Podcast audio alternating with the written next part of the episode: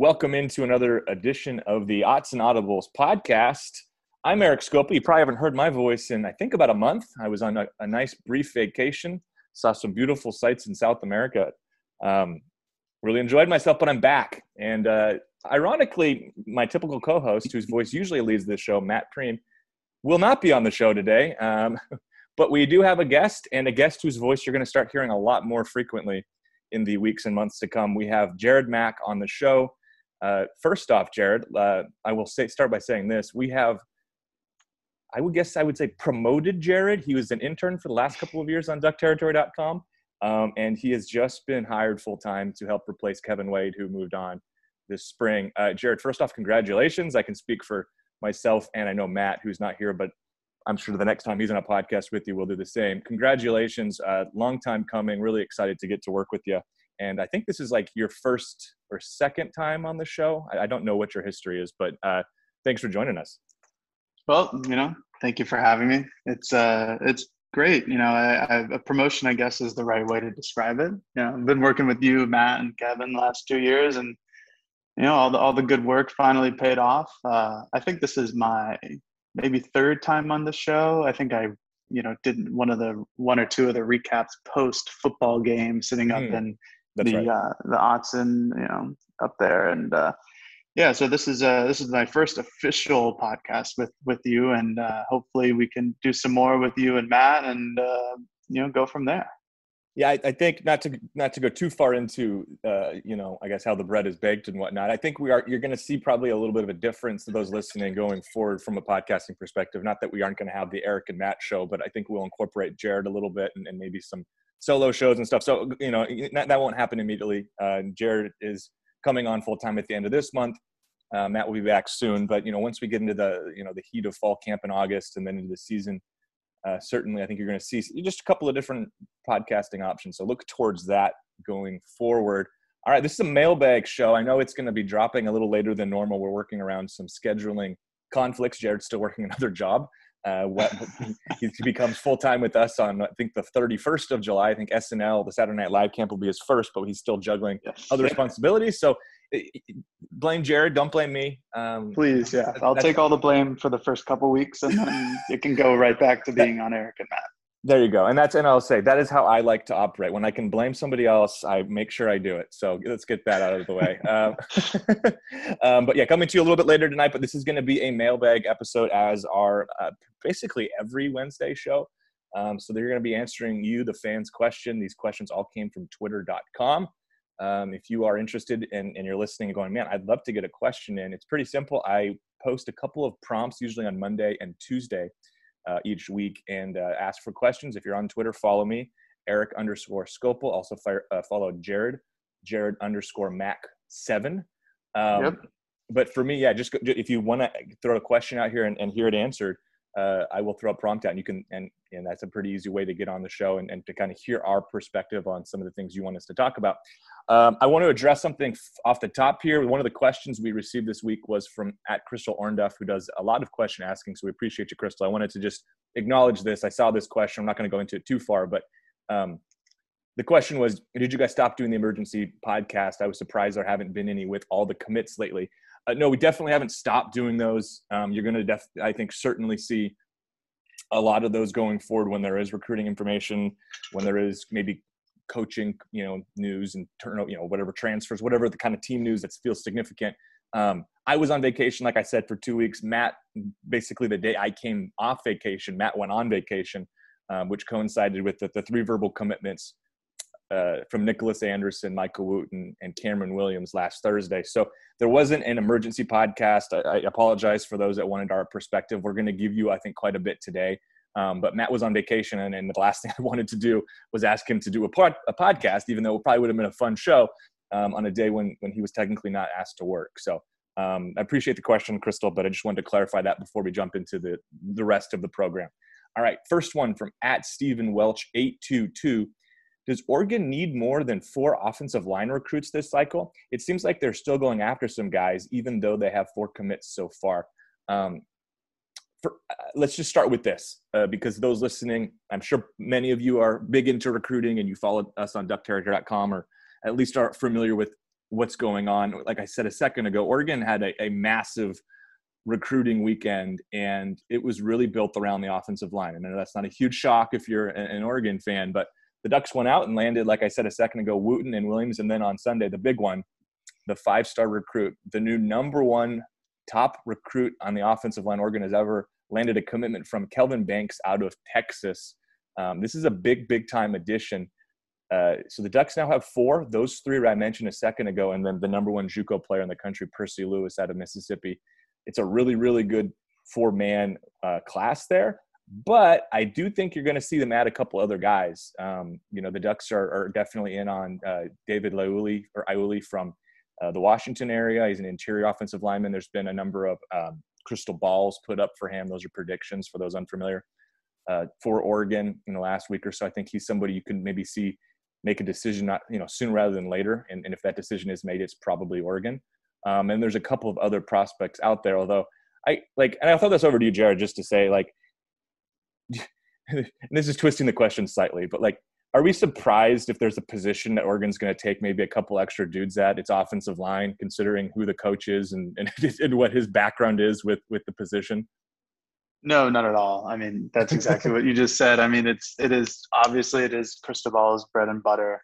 Uh, you know, offensive line coach Alex Mirabal, he's one of the best in the business. And I mean, if you just look at the quotes from Kelvin Banks Jr. following his visit, saying like, "Oh, this is the O line you," essentially. Right. Um, that's that's exactly what Mario Cristobal is trying to do, and it's it's paid off in recent years, as you can tell, with Oregon's success in running the ball and pass protection for Herbert. And and although last year the line, I think combined had one one or two total starts, it was still formidable, and that was uh, basically a, a, rotation of, of big men up front. Mm-hmm. So to take four offensive tackles so far in this class is, is isn't surprising and obviously they're going to keep going after people. You have Iuli, like you just mentioned. You have Josh Conerly up north in Washington that they're going hard after. Uh, I, I, like you said, I would expect them to keep adding and keep you know providing depth. And then at one point, if, if all these guys stay, and including Percy Lewis and Kelvin Banks, you know, the the depth on the front line is going to be astronomical to where it was just five years ago. And again, this is how Oregon wants to run their offense. This is what they've shown in the past, and I think it's going to help them in all facets. One important distinction before we move on to the next question, right? And I think Jared sort of made it there. All, all the commitments right now are offensive tackles. At least two four seven has them ranked that way, has evaluated them as mm-hmm. offensive tackles. I think interior guys need to be added, and that's where and David Iuli fits in. He's an offensive, an interior offensive lineman, one of the best in the entire country a top 200 recruit again out of the of the Washington area, and and again a guy who fits I think a need in terms of you look at the body types of the guys they have right now, and Percy Lewis is 6'8", 380 pounds, and I think Cameron Williams is 365 pounds, and he's six foot five. These are these really big broad body types and not that Iuli's small he's like six four six five himself but he's an interior guy so um, you know, I would imagine of the four, but you know, just to, I don't have this like, I don't know for sure, but I would imagine of the four guys that they currently have commitments from, like, I'm not going to be stunned if Cameron Williams ends up playing as a guard or if Percy Lewis yeah. maybe yeah. moves inside. Like, these guys could probably play multiple spots, but at least right now, the recruits are, are kind of perceived to be offensive tackles. So a guy like really makes a lot of sense in terms of adding to this class and, in the offensive line. Yeah, sorry. Before we we go on. all these guys are obviously they're all young, but they're all projectable. You know, they're all still exactly. growing yeah. into it. They're all still, you know, Oregon clearly has a type that they like to, to pick up. You know, it's these big athletic freaks who can be molded into whatever they need to be. And you know, with Michael Wooten, Cameron Williams, they might not be the highest rated guys, but they're both you know six seven, 320 plus pounds. Uh, you know, putting them in the the the weight room program with Coach Feld, and Eh, that's going to work wonders, just like it has in the last couple of years. So you look at this, and these are all projectable guys, and you at one point you just have to figure, obviously that Mario and and Mirabal they they see this and they see their projection, and you've got to just you know put your confidence in with them. My last point before we move on, and, and as those listening know, I, I will. This will happen quite frequently, especially when I'm hosting, where I'll just we'll stay on the same questions a little longer because I'll have a bunch of things I want to talk about. But I, I just want to say I put it up on the site. Um, the Kelvin Banks film. For those that haven't watched it, it is like it's like there's a reason he's a five star and the best offensive line recruit Oregon's picked up. And this guy is they they use him as a as a basically a pulling tackle, which you don't see a ton of, and he's just basically a lead blocker at 6'5", 300 plus pounds, and just demolishing dudes. So um, mm-hmm. go go check that out. The guy's an incredible athlete and, and just a nasty guy. So that's going to be, you know, assuming again that he hasn't signed, he has just committed. We're several months away from you know the possibility of actually putting ink to paper, but assuming that happens, this is going to be someone that's going to be so much fun for Oregon fans to watch. And, and you know, with the tutelage he's going to have from two of the best offensive line minds in the mm-hmm. country. It's going to be pretty scary thinking what he projects to be down the line. Well, yeah, thinking another scary thought is him and uh, Jackson Powers Johnson on the same line pulling. Yeah, Jackson he he plays downhill at all times, so uh, those two are coming at you. You're gonna want have to watch out there. No kidding. And then you've got well, we can well. There's a lot of exciting stuff on the offensive line. We'll talk to it on the line. I, I, I just I wanted to then talk about Kingsley Suamataia maybe at left tackle and what that would look like and how maybe Bram Walden ends up sliding inside and plays right guard. Mm-hmm. I mean, the, the, this is the fun thing here. And actually, at duckterritory.com, we had a, a good discussion, and it's interesting. It, there's a couple different ways to look at where things are on the offensive line. You look at 2021, and it's a lot of veteran guys, but by 2022, it could be like five of you know three to five of those starters could be members of the 2021 or 2022 class. It could be really young in a hurry, but arguably the most talented from a recruiting perspective that Oregon has ever had. So like there's going to be a transition period of 2021 they bring everyone back a lot of them are juniors and seniors. 2022 you could legitimately i think see several freshmen sophomores um, push their way in and it could be it could be a nasty group. Mm-hmm. all right really agreed. all right and then we'll stop it there because on this question because like i said i'll end up on four different tangents and we'll be on this for 35 minutes. And we're going to do a couple extra questions today too so uh, we don't want to make this a two hour podcast. Next one from at smith underscore garrett nine.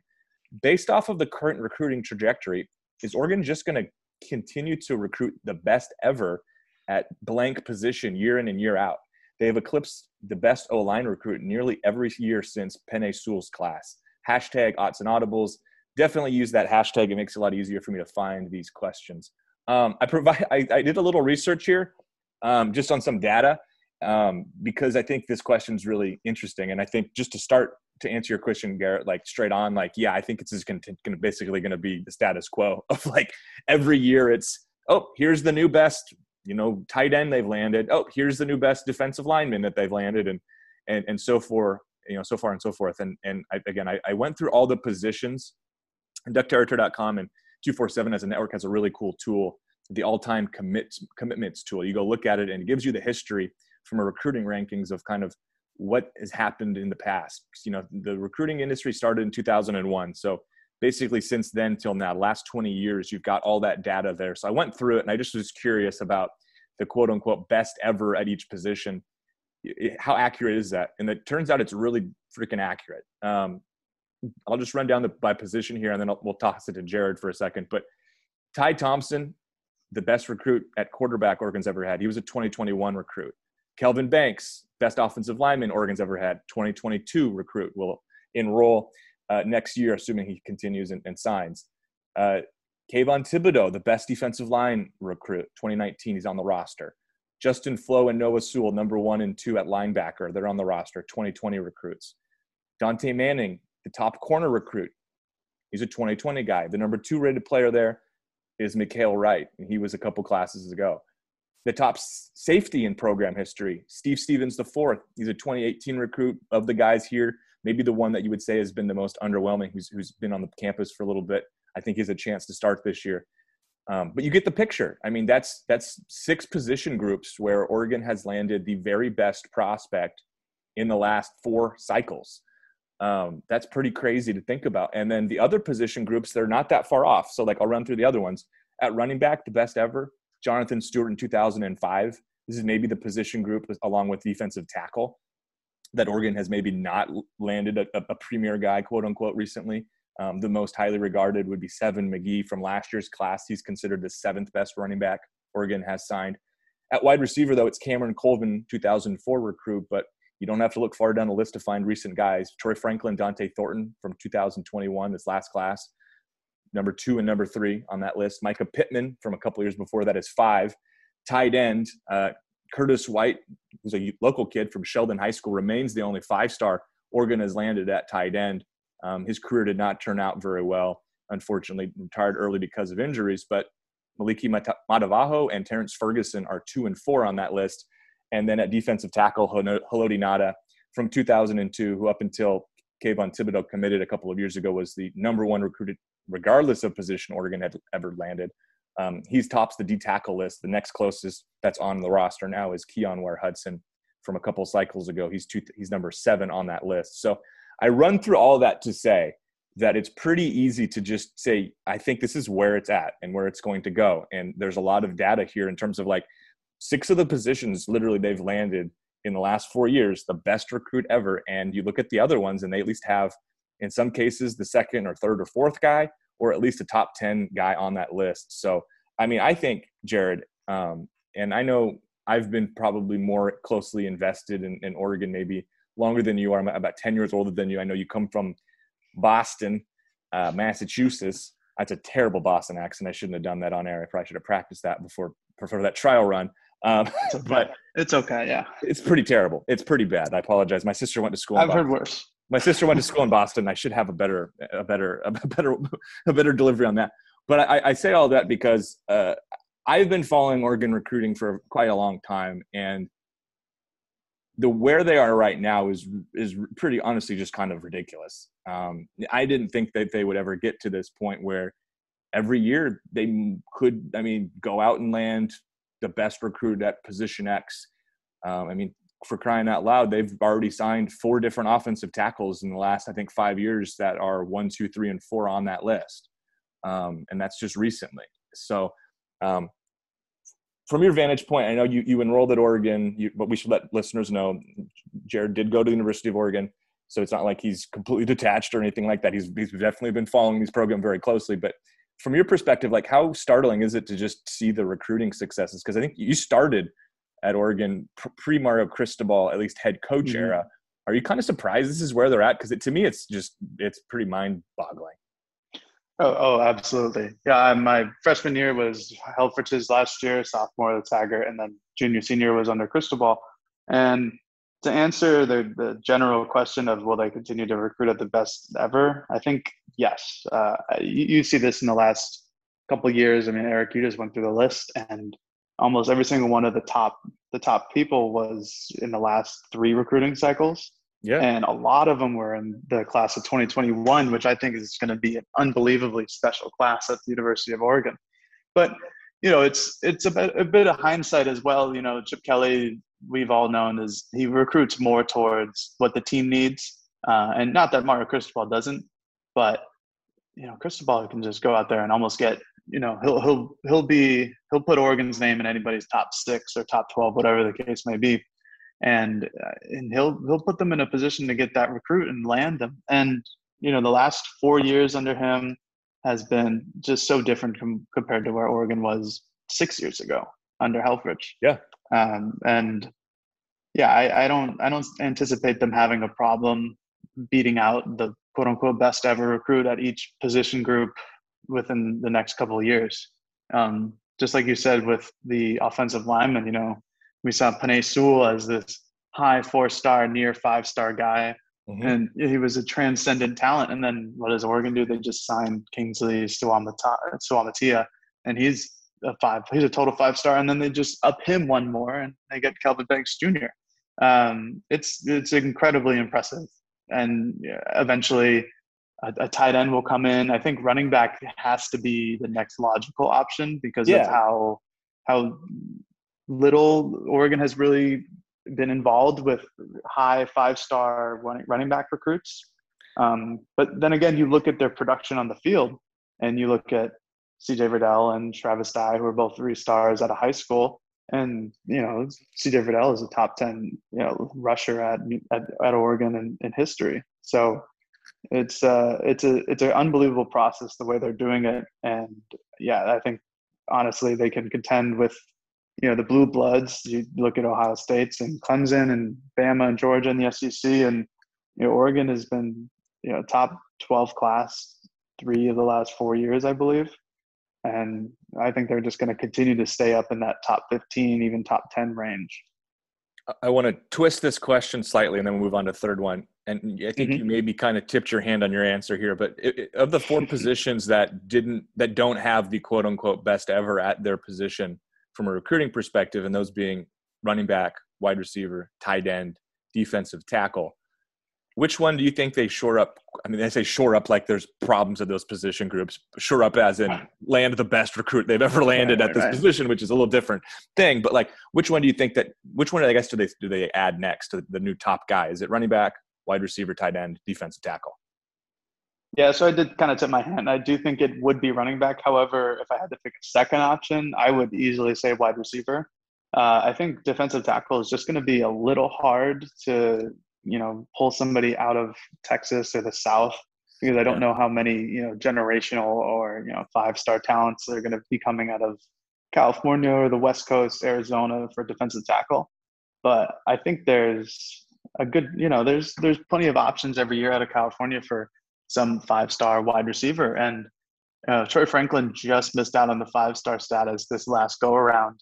But I think Oregon would could put themselves, especially with uh, their recent success in recruiting for wide receivers, to put themselves in a great position to be, land a top, you know, 20 overall wide receiver in the country. Um, that's that's just me. I think running back probably becomes or probably comes first. I think as a running back recruit, you might see what they're doing on the offensive line and your eyes might you know become wide open thinking about all the lanes you can run through um, i think also joe moorhead's offensive philosophy will play into that as well but yeah i think running back comes first wide receiver second i'm going to say something really vague that's going to annoy the listeners um, and then we're going to move on it's going to be receiver and i think it's going to be this class all right the mm. number three question mm. from at paradise 919400 what do you forecast are the remaining open positions to be filled to complete the football class of 2022? Hashtag odds and audibles. Um, so right now, Oregon has 14 commitments, and I don't want to like delve too far into scholarship math, math um, but I think 22 to 23 is about where they're going to wind, wind up in terms of scholarship numbers. So there's about eight more spots, and um, I don't want to like forecast like I think they're going to take this number of this and that number of that. But I think a couple positions that I, I do think they need to address. They have no running backs in this class. They have no cornerbacks in this class. Um, I think you want to at least address every position group once in each class if you can. I think that's mm-hmm. optimal. And uh, those are the two spots that they just haven't added anyone at. So I think you can expect a running back and a cornerback to at least be added. And I would anticipate at least probably more than one corner you know, looking at the depth, um, Mykael Wright, I, this might be his last season in Oregon. I think he could look to go pro after. Um, and that would leave you with a handful of kids on scholarship who coming into the season have like almost no experience. So I think you'd like to see another, maybe a, one or two corners added in this class. Um, and then I'll say from a who they're still in on perspective and who I think is in good shape with, like Cyrus Moss is a defensive end out of Las Vegas. He's a borderline five star recruit. I think he's an obvious take, and I think you would more than likely see him at Oregon. And if it's not him, I think they'll take another defensive end kind of prospect if possible. Um, we've talked about in the show before. Moss is kind of considered the Kayvon Thibodeaux sort of role. play. Actually, and I think this is going to be a question later in the show, so I won't talk too much there. But that's that, that's a name to know. Um, and then there's a couple of, like I said, there's a receiver or two out there that, that that they're in on who are big time guys, and there are a couple of offensive linemen, like we mentioned earlier, also to be aware of. And then I, I just imagine right now at linebacker, I think they've taken I don't know what you want to call them because you've got edge rushers and, and linebackers, and right now they're kind of synonymous. But I, I, would expect another inside linebacker maybe in this class. Um, I'm not going to put a name out there. They just got T.J. Dudley, who's a really really good interior guy from the state of Alabama. But I think that's another position that you can see them look to address. Um, Jared, just looking at this class, and looking at team needs, are, is there anything I'm missing there in terms of like, do you think, are you like, boy, they really actually need a long snapper? Um, or, or, or, or maybe, maybe you I mean, think they really need a, a, a new punter to, they got to really worry about that Thompson. He might be going pro soon or where are you at in terms of positions? a long snapper, man. That's one of the most uh, important positions on the field. Well, I mean, um, Karsten, Karsten is, is doesn't have a whole lot of eligibility left, so no, he does not. Yeah, that's true. I would, you know, I, I would have faith for them to to replace Carson. Um, but no, I think you uh, you hit the nail on the head right there. Uh, yeah, the scholarship math, I'm not going to dive into. There might be transfers coming in or uh, people entering the transfer portal. You, we just don't know on, on basically a week to week basis on how many scholarships Oregon will be working with. But yeah, I think addressing some depth at cornerback will be extremely important. Um, I also think potentially going out and getting more secondary depth, meaning in the like the safety position, free safety, something like that, would be beneficial for them. Uh, and I think we talked about uh, Cyrus Moss uh, on the edge. I think that's that'll be an important replacement piece for for Kayvon when he eventually leaves after the year. Uh, sorry if that's a spoiler. He, he's gonna go. It's gonna happen. Um, yeah, I don't, I don't think that's but, spoiling it for many people. I think a lot of people just realize that's the reality. I think I think he'd be yeah he'd be smart to go. Um, but yeah, linebacker they've done a great job with just accumulating pure talent and depth, uh, especially in the 2020 class with uh, Flo, Sewell, and Jackson LeDuc. Um, but yeah, I think running back will be a need absolutely because CJ Verdell will be gone and uh, Travis Dye, I believe, only has one year, one more year eligibility. But you know, you look at Byron Cardwell and Seven McGee coming in, um, and Trey Benson and, and the class of 2020. Yeah, I think that'll be a good stepping stone, a good starting point for sure. But I think what worries me the most is probably corner depth at this point. Um, I don't, I don't know which which prospect Oregon is exactly looking towards, but I think they can get themselves some talent, and you know, I think this class is going to fill up soon. I mean, it's already you get you get four four recruits in, in this one and a half week span, uh, so they're up to fourteen already. That's were, and if we guess twenty two, you know, it's only eight more kids, and we still have months and months before this class comes to a signing day.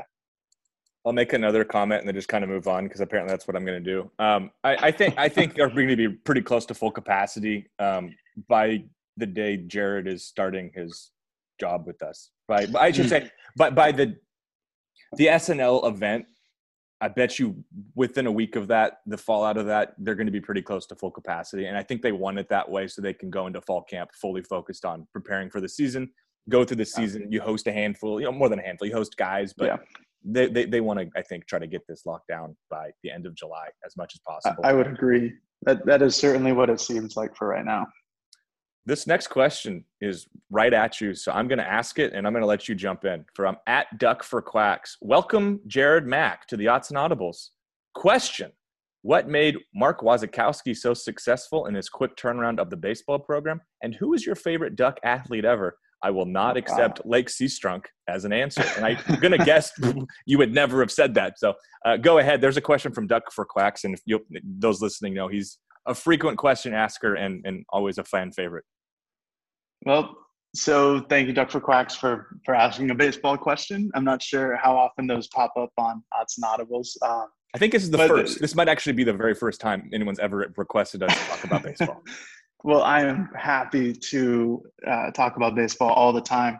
Uh, I think what's made Mark Wasikowski so successful so quick. Uh, I thought this team this year uh, we went they went to the regionals. It was a tough loss to LSU, but I think they had a great season overall, and I think anybody would be hard pressed to say against that.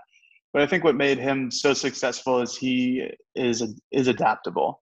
End mm-hmm. of hmm. the day, you know, uh, under George Horton, who had a great tenure at Oregon as head coach, they were definitely more of the collegiate small ball, you know, get a runner on first, advance to the second, try to drive them in type of deal. And, you know, that just isn't exciting.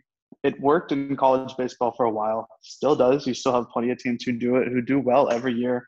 Um, but I think the way baseball has progressed at both the professional and collegiate level is really into the three true outcomes. And if you don't know what the three true outcomes are, it's this uh, sabermetric idea that has been sweeping across baseball, and I'm sure if you watch it, you understand. But there are only three outcomes: it's a strikeout, a walk, or a home run.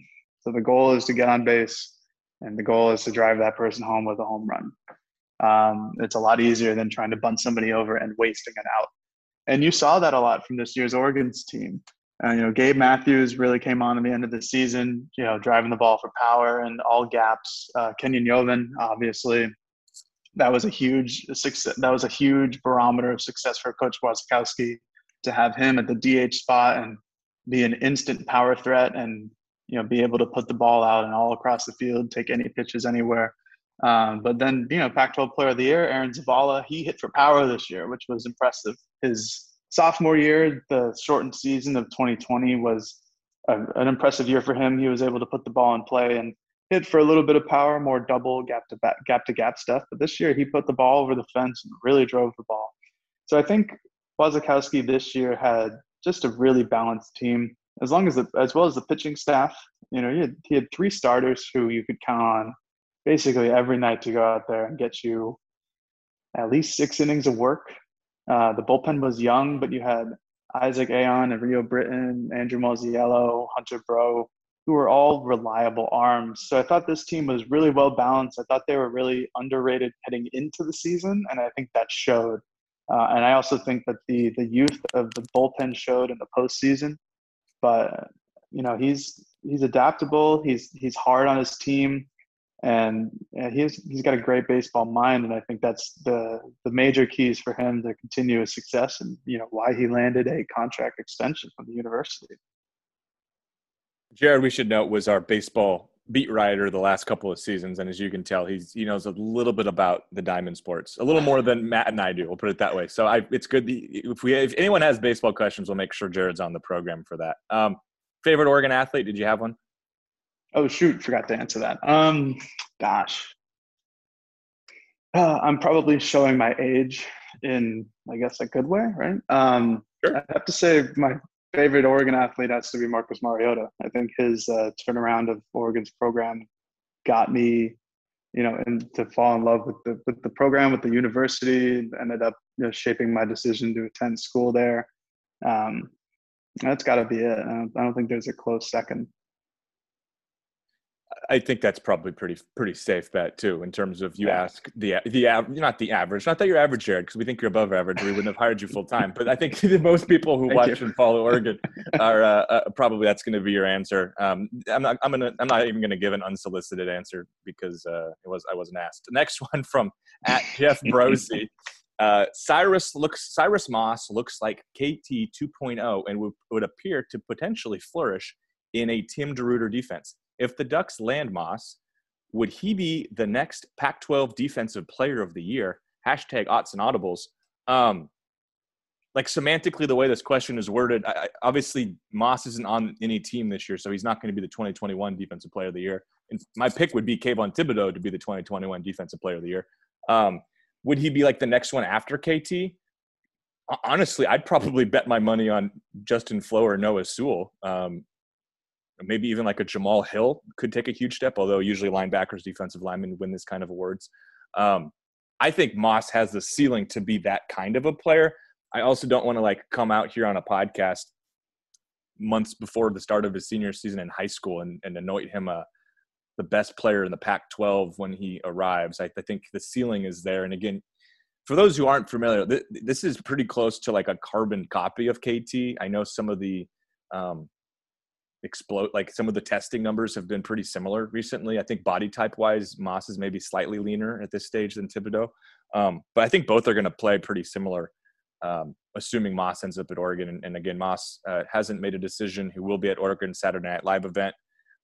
Uh, for my money i wouldn't be surprised if he gives a commitment around that event before or after or at that event. Um, but certainly a player to know. And, and if you go and you want to watch his his high school highlight films from the Las Vegas area, um, you're going to mm-hmm. come away seeing some pretty, I think, I don't know, Jared. I'm assuming you probably watched a little bit of Cyrus Moss because if you have, you probably feel similar in saying like, I, I get the KT comparisons. It's it's they're evident on film. Uh, they're they're like low hanging fruit. It's it is exactly. really evident. Uh, there's like you said, he's a little leaner, but you know, same same kind of body composition, same you know, same height basically he's someone you look at, you really feel like he has a projectable future in terms of weight gain and how he can look when he's a junior in college compared to how he is as a senior in high school. You know, I think he he has that potential to be a, a, runner in the Pac-12 Defensive Player of the Year category. I think I I don't know. I feel like Oregon, if he were to commit, would kind of treat him as KT did his freshman year. Uh, I don't know if he would see the field too often, but I also think that his skill and just pure athleticism might, you know, play the coach's hands and have to get him out there on the field. But no, I think he has a great potential to turn into something like KT is. And, you know, and KT, we all know, is somebody who is in that Pac 12 Defensive Player of the Year discussion. Um, but yeah, you you look at Cyrus Moss and you do see a lot of Kayvon Thibodeaux on, on him.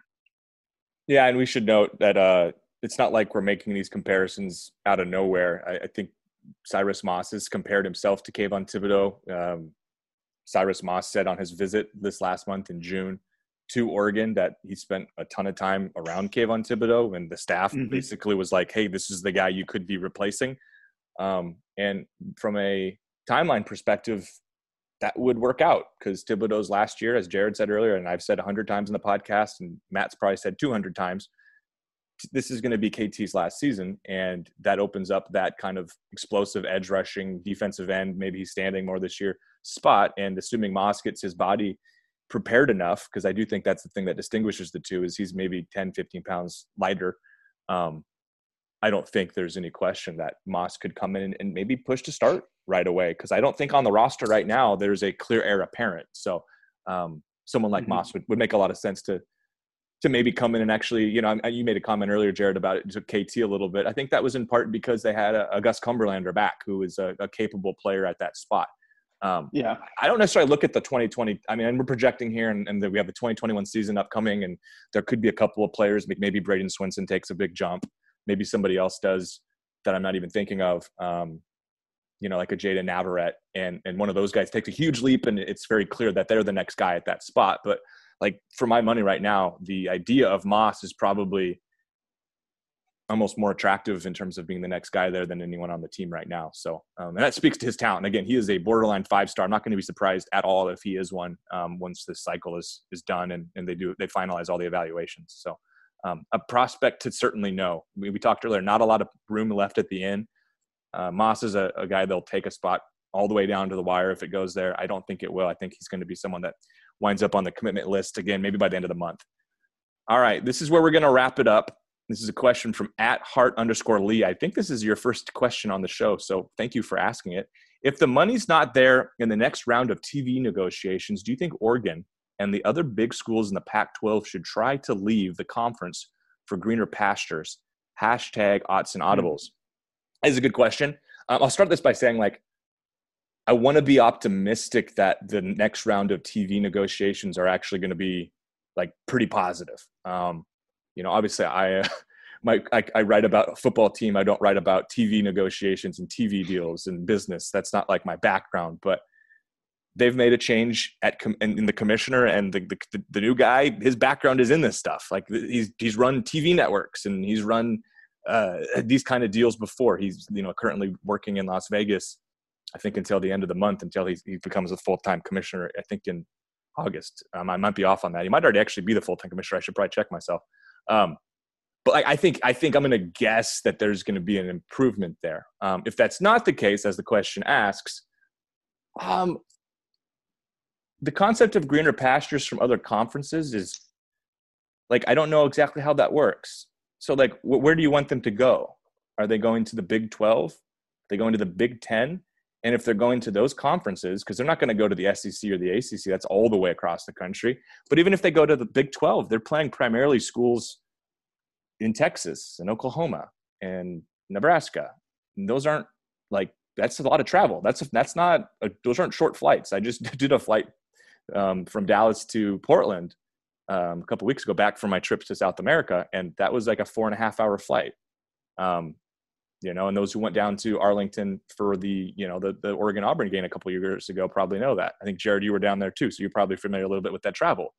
Um, mm-hmm. This this isn't like I mean the and, and, and maybe maybe I'm overlooking how problematic the TV deals are, but from a convenience perspective, I don't know if that's like a fit. And the only way I could really see that happening would be like if it's something where you take Oregon, you take the big players, like you say, maybe you take six of them, and then you take the six big players from the Big 12, and those teams melt melt together. And so you've got like Oregon. I'm going to do this off the top of my head without even preparing it, but it's like Oregon, USC, UCLA, Washington, Arizona State, and Stanford.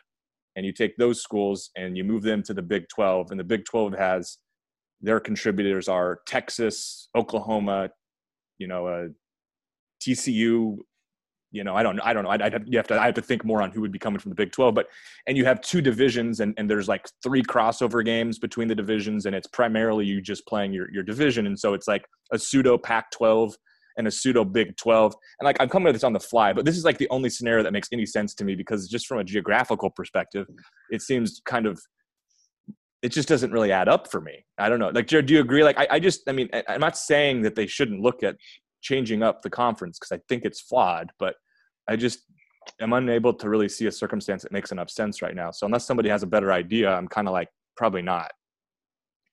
Oh yeah, I'd agree. I just think it's you know it's a it's a flawed system, but it's what we have at the end of the day.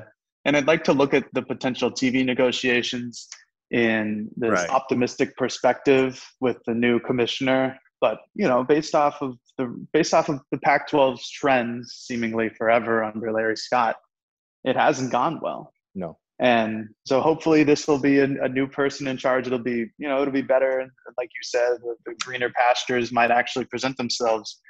But if they were to, if the big schools in the Pac-12 were to leave, and I'm thinking it's Oregon, Washington, USC, UCLA, maybe Stanford, maybe ASU. Yeah, I don't know. I don't first, even know who you take. I mean, it's kind of hard. Yeah. I think you know. First, it's it's where where are they going? Right. Are they putting them in the Big Ten or the Big Twelve? Are they are they going to do a World Soccer and form a Super League? Um, are they in and and who who does it benefit? Right. If you move those four schools that are listed, Oregon, Washington, USC, UCLA, and you move them into the Big Ten or the Big 12, you know, this might rub listeners the wrong way, but I think the only school that really benefits off of that is USC. I think they're the only big, big school that's going to go in there and compete with Texas or compete with Ohio State. And then even the second, quote unquote, second fiddles in those conferences are Oklahoma and Michigan and those are not you know those aren't schools to laugh at those are arguably bigger schools than oregon than washington than ucla especially in football so i don't i don't think a move to a different conference is going to be beneficial to anybody. And then the, on the flip side if those schools leave what is what is left with the pac 12 what do you do with utah? What do you do with washington state? Um, it's uh, I just uh, I don't think the conference realignment is going to be as seamless as it was with you know people leaving the Big East, and right. even still that wasn't very seamless. They're trying to get it back.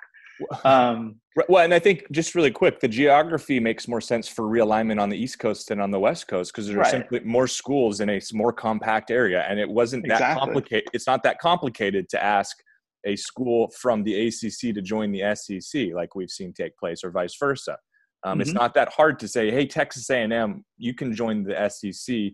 They're a drive away from LSU, or Missouri is even probably closer than some to some of those other places. So, like geographically, yeah. it's it's just a hard sell for me to think you put the Pac-12 to these schools somewhere, and it's not like a, a nightmare trying to do this. And then the other thing is, it, it, we talk about the I think the the logistical part of traveling that's for football but you think about the smaller sports that's going to be financially a nightmare to try to coordinate the exactly volleyball team is suddenly going to be playing games in, in like lubbock texas rather than in, in pullman where you could take a bus like I, this stuff gets complicated and one last discussion point here and this is the last question so we'll end the show here soon but like you brought up something that i've long thought makes the most sense for college football but i just never think will happen which is the kind of the soccer, the super con, the super league. What, yes, what, yes, the super league.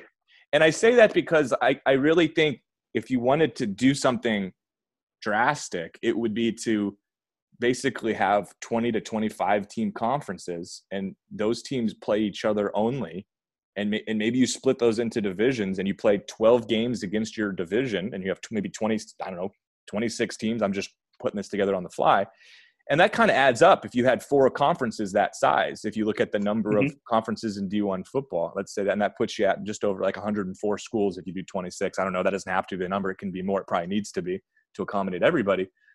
But like if that would be to me the most exciting and interesting thing uh, of if you're doing a realignment sort of thing of, of you take like the pac 12 and maybe you combine it with a couple of the big 12 schools and a couple of the top mountain west schools and then you do the same kind of things in the big 10 with the mac schools and you do the same kind of things with some of the acc and sec schools and frankly you'd end up with four massive conferences and you could i think that would be a lot more suitable and rather than doing any non-conference games you would just play your conference and then put quote unquote you know how many ever teams you have qualify for postseason through that. I don't know like I, have always thought I, have I've thought that for six to eight years but always felt like that was never going to happen i don't think it's any more feasible now but uh but like I, agree.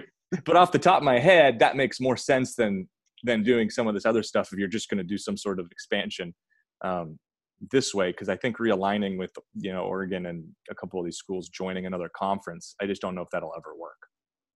Yeah, it's it's just too much, really. I mean, and you don't even have to get into it too far. All you can talk about is just what you were saying, and now what the distance is. I mean, that'd be that'd be ridiculous just for if for football in general, but then you know basketball and all the all the smaller sports like volleyball you were mentioning to have them fly four hours for every well, like, away game at least.